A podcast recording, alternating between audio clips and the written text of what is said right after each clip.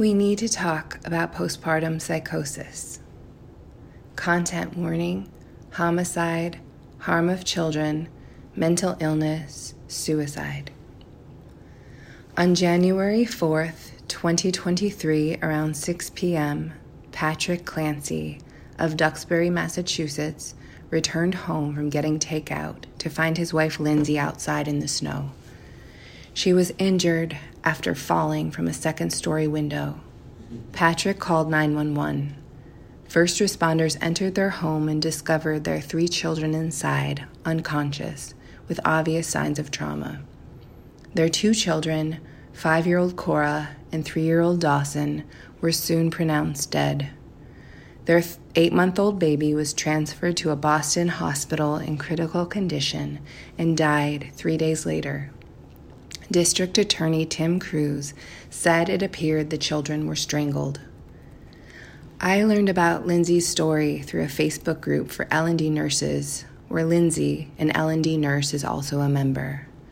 Lindsay's friends and coworkers remarked how she was in an intensive, five day a week program for her postpartum depression, and that her husband was only gone for 25 minutes when the tragedy occurred. Could Lindsay be suffering from postpartum psychosis?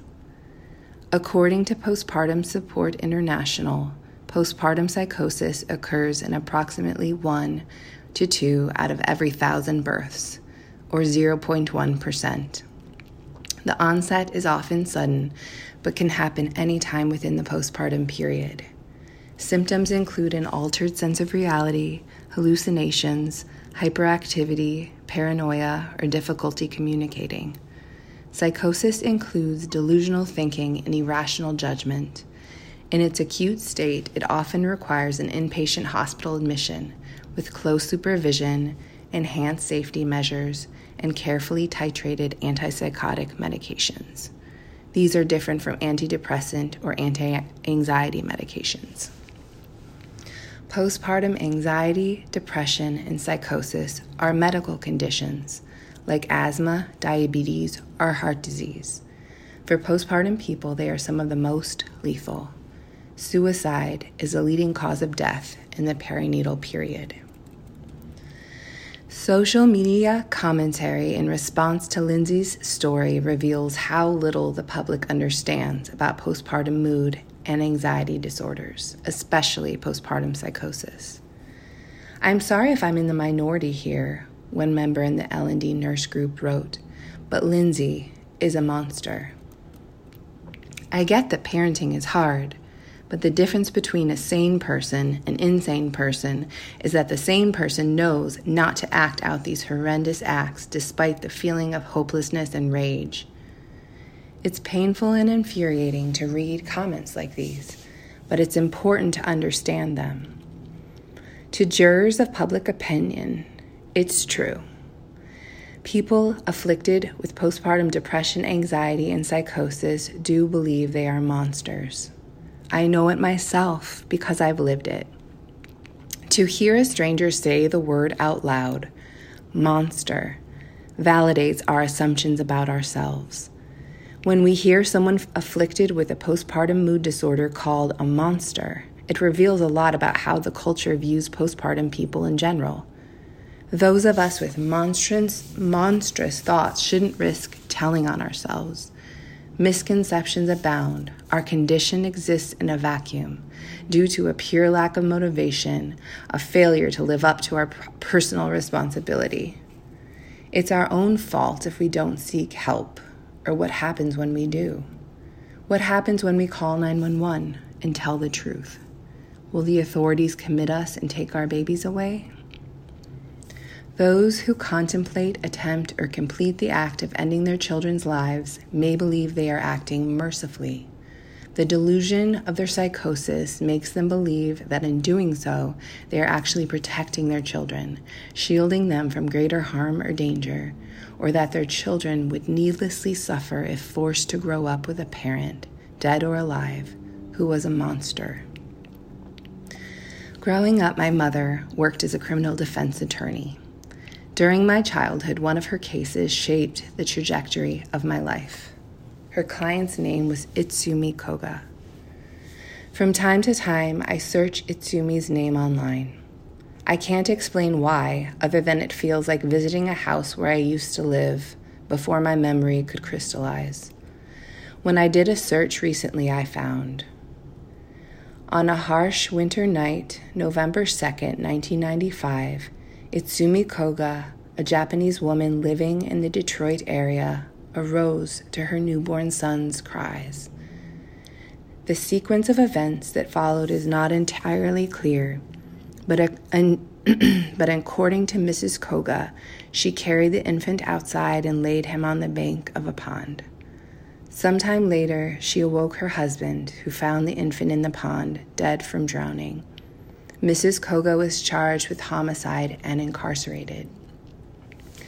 I picture the rented condo where Mrs. Koga lived beige walls and carpeting, filled with furniture that didn't belong to her. I picture her discharge instructions from the hospital on how to care for her baby, written in English, explained to her by someone who did not call a Japanese interpreter. I picture Michigan in November, where the branches of the trees are bare and no longer obscure the view of traffic on the freeway. Cold, inhospitable darkness. The truth is that even as a child, I loved Itsumi, and like my mother, I longed to protect her. My first thought when I read Lindsay's story, how easily it could have been me, you, any of us.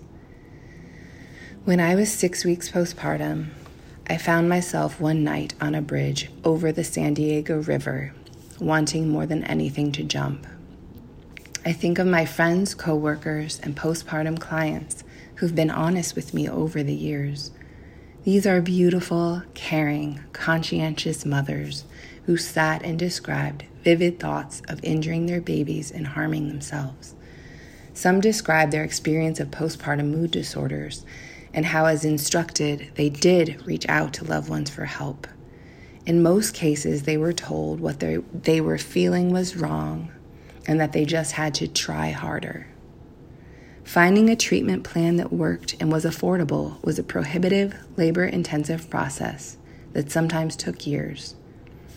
Orchestrating that kind of care for yourself is a struggle without a mental health condition, let alone for someone whose own brain is lying to them. On Facebook, Lindsay Clancy posted countless photos of herself with her children. Something about Lindsay's face is familiar. She could easily be one of my coworkers. In one picture, she sits in a beach chair, beaming, her child wrapped in a towel, their legs slung around her waist, an easy summer day. One of Lindsay's neighbors messages me. She loved those babies so much. How, how many people will condemn her and agree she is a monster?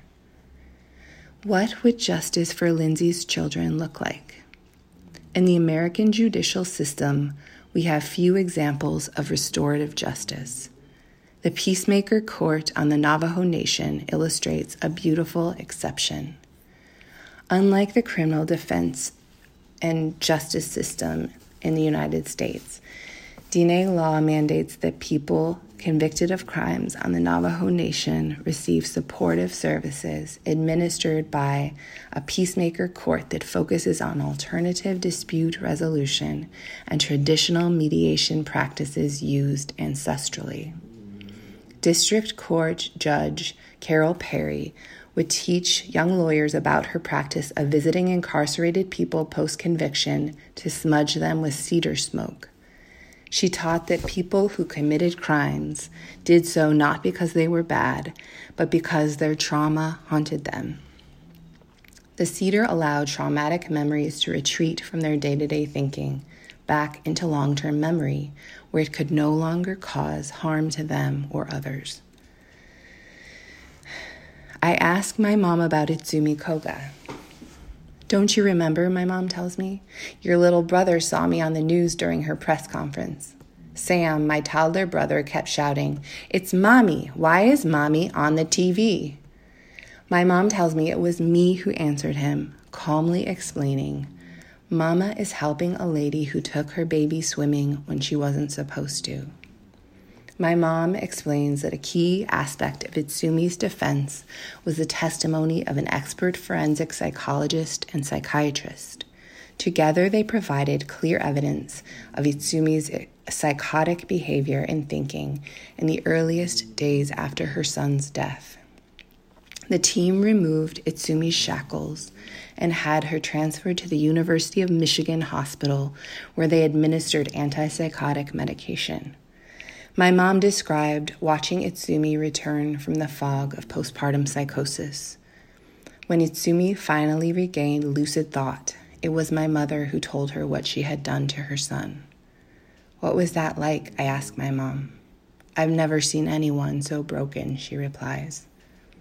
The testimony of the psychiatrist and psychologist helped Itsumi's judge, Jessica Cooper, understand that postpartum psychosis is a psychological and medical condition that completely overtakes a person. During a psychotic state, they can't remember their actions, let alone be held accountable. Ultimately, the judge permitted Itsumi to serve out her six month sentence at Rose Hill Psychiatric Care Center before she was deported back to Japan. There, Itsumi's rehabilitation included roaming the gardens and tending the farm animals. My mom once took my little brother Sam to visit her there to watch the release of the yearlings. Judge Cooper later reported that presiding over Itsumi's case was one of the most satisfying experiences in her career. She remarked that she was more proud of the outcome of Itsumi's case than any of her other work. The judge began Itsumi Koga's court proceedings, certain of her guilt. But as she began to understand postpartum psychosis and how it shaped Itsumi's fate, she changed her mind. Grief is a spiral. It leaves an indentation upon us. This mark is within us, folded up inside, layered by time. We shift in our planetary rotation, tilt and spin, unfold and refold. Sometimes grief comes to visit. I never received the treatment I needed for my postpartum depression. I couldn't afford to pay for a therapist out of pocket and I had stigmatized the idea of taking medication. Access to either required my admitting to myself that I wasn't okay and I needed help. The prospect of telling the truth was terrifying. Knowing what I know now, the fact that my daughter and I both survived is a miracle. Thinking about Lindsay opens up grief for me and for many others whose stories may have ended like hers. I am also surprised by the deep feelings of gratitude that my daughter and I are still alive. 11 years later, I breathe in these everyday weeknight miracles. I watch my daughter eat blueberries, memorize her spelling words, and practice her volleyball serve. She radiates confidence and easy joy. I can't believe how far we've come. I can't believe we survived. We survived. We survived. When a parent succumbs to postpartum psychosis and completes the act of nightmares, how do we forgive them?